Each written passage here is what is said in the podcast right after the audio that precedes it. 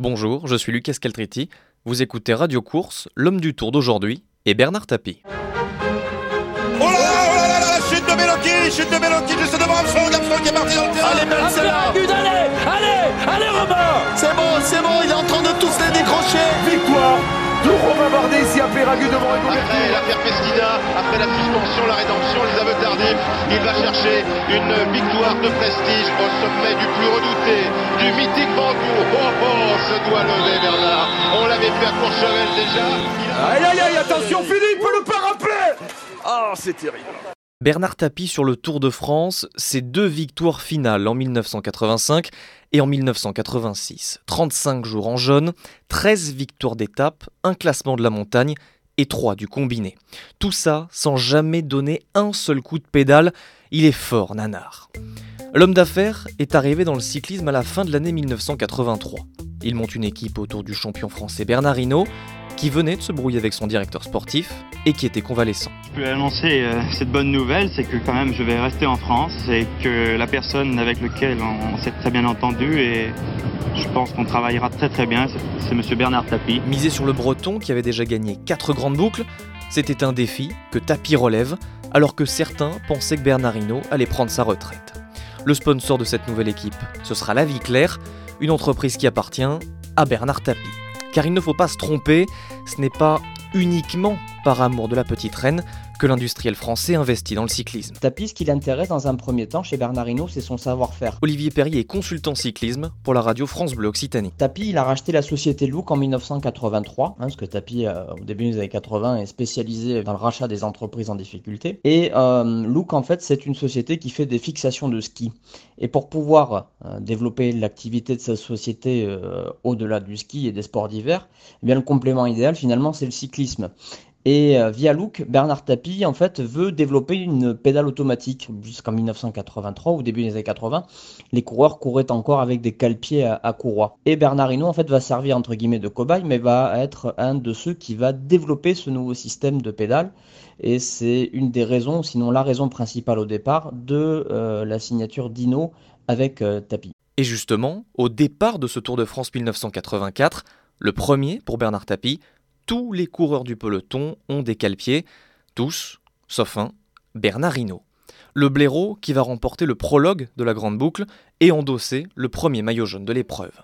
Mais il n'est pas complètement remis de son genou, il termine deuxième du tour et annonce que l'année suivante, il viendra sur la grande boucle pour la gagner une cinquième fois. Pour cela, Bernard Tapie décide de renforcer l'équipe La Vie Claire. Après Bernard Hinault, Greg LeMond, c'est presque officiel, le cycliste américain va rejoindre l'écurie de Bernard Tapie, le patron de la Vie Claire et de bien d'autres entreprises qui continuent ainsi d'investir dans le cyclisme. Le jeune coureur américain a déjà été champion du monde et vient de terminer troisième du tour.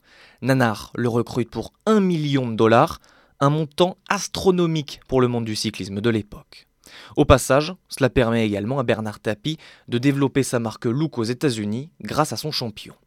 L'homme d'affaires aurait même promis à Lemon de toucher un dollar par paire de pédales vendues dans son pays. L'Américain dit n'avoir jamais touché un seul centime.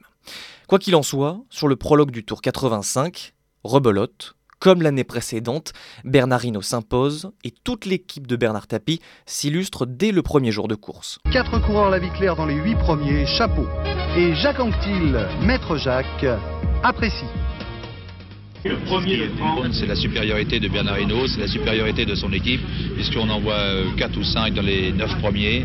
Ce qui sera amusant, c'est de reprendre le classement du prologue à la fin du tour. Et je crois que pour Bernard Hinault, il va falloir ouvrir l'œil. Euh, si ses adversaires l'attaquent, ça va être très très dur pour lui. Eh bien, reprenons ce classement du prologue pour le comparer avec le classement final de ce tour 1985. Hinault, à la même place, premier. Deuxième, Greg Lemon, doublé pour les hommes de Bernard Tapie. Mais derrière ces résultats, il y a de l'amertume pour l'Américain. Il se sentait en mesure de gagner le Tour de France, il a dû y renoncer pour laisser gagner son leader. Alors, pour contenter tout le monde, Hino, Lemon et Tapi font un pacte et le sel sur Antenne 2. Il faut aussi donner un peu l'expérience que l'on a et je pense que Greg l'année prochaine aura besoin de moi. S'il annonce dès le départ que c'est Greg qui gagnera, ça veut dire que Greg est le vrai leader de l'année prochaine. Une histoire réglée comme du papier à musique. Pourtant, en 1986, Hinault domine largement le début du Tour de France. Il porte le maillot jaune et compte jusqu'à 5 minutes d'avance sur Greg LeMond. Le blaireau n'hésite pas à attaquer de loin dans les Pyrénées, notant son leader, du moins leader sur le papier, dans une situation délicate. Hino va-t-il renier ses engagements et remporter un sixième Tour de France? Ce serait historique. Cette guerre des chefs, au sein de la même équipe, passionne les médias comme le public. Finalement, Lemon reprend le maillot jaune dans les Alpes. Tout semble s'apaiser peu à peu, avec pour apothéose de cette entente cordiale l'arrivée à l'Alpe d'Huez le 21 juillet 1986. Dans la montée finale, ils sont deux en tête. Les deux leaders de l'équipe La Vie Claire, Hino et Lemon, écrasent la concurrence. Le quintuple vainqueur du tour fait le train dans l'ascension, jusqu'à ce que Lemon vienne à la hauteur de son coéquipier, lui mettre amicalement la main sur l'épaule, à quelques centaines de mètres de la ligne d'arrivée. C'est extraordinaire quand même. Ah, c'est magnifique. C'est magnifique. Oui, Antonin Magne-le-Duc l'avait fait déjà. D'autres aussi l'ont fait par la suite, mais pas dans des circonstances aussi exceptionnelles. Les deux champions s'adressent quelques mots, pédalent encore, puis passent la ligne, main dans la main. J'essaie de regarder juste sur la ligne, puisque nous surplombons, oui, tous les deux. Et il est content, le père Bernard. Il est content. Ah non, ce sera premier Hino, deuxième Léman. Il y a une longueur qui les sépare. L'image est parfaite. La promesse est tenue. Bernard Hinault assure que la scène est spontanée. Bernard Tapie ne serait quand même pas très loin derrière. Il donne une image incroyable au monde entier en montrant que ces deux leaders eh bien, finissent main dans la main à l'Alpe d'Huez.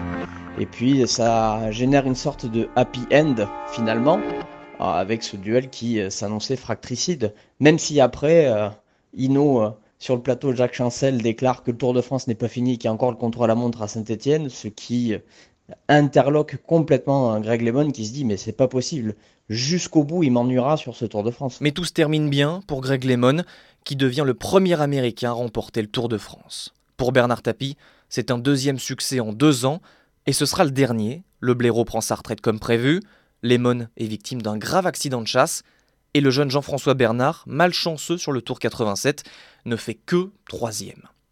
Bernard Tapie se désengage progressivement du cyclisme.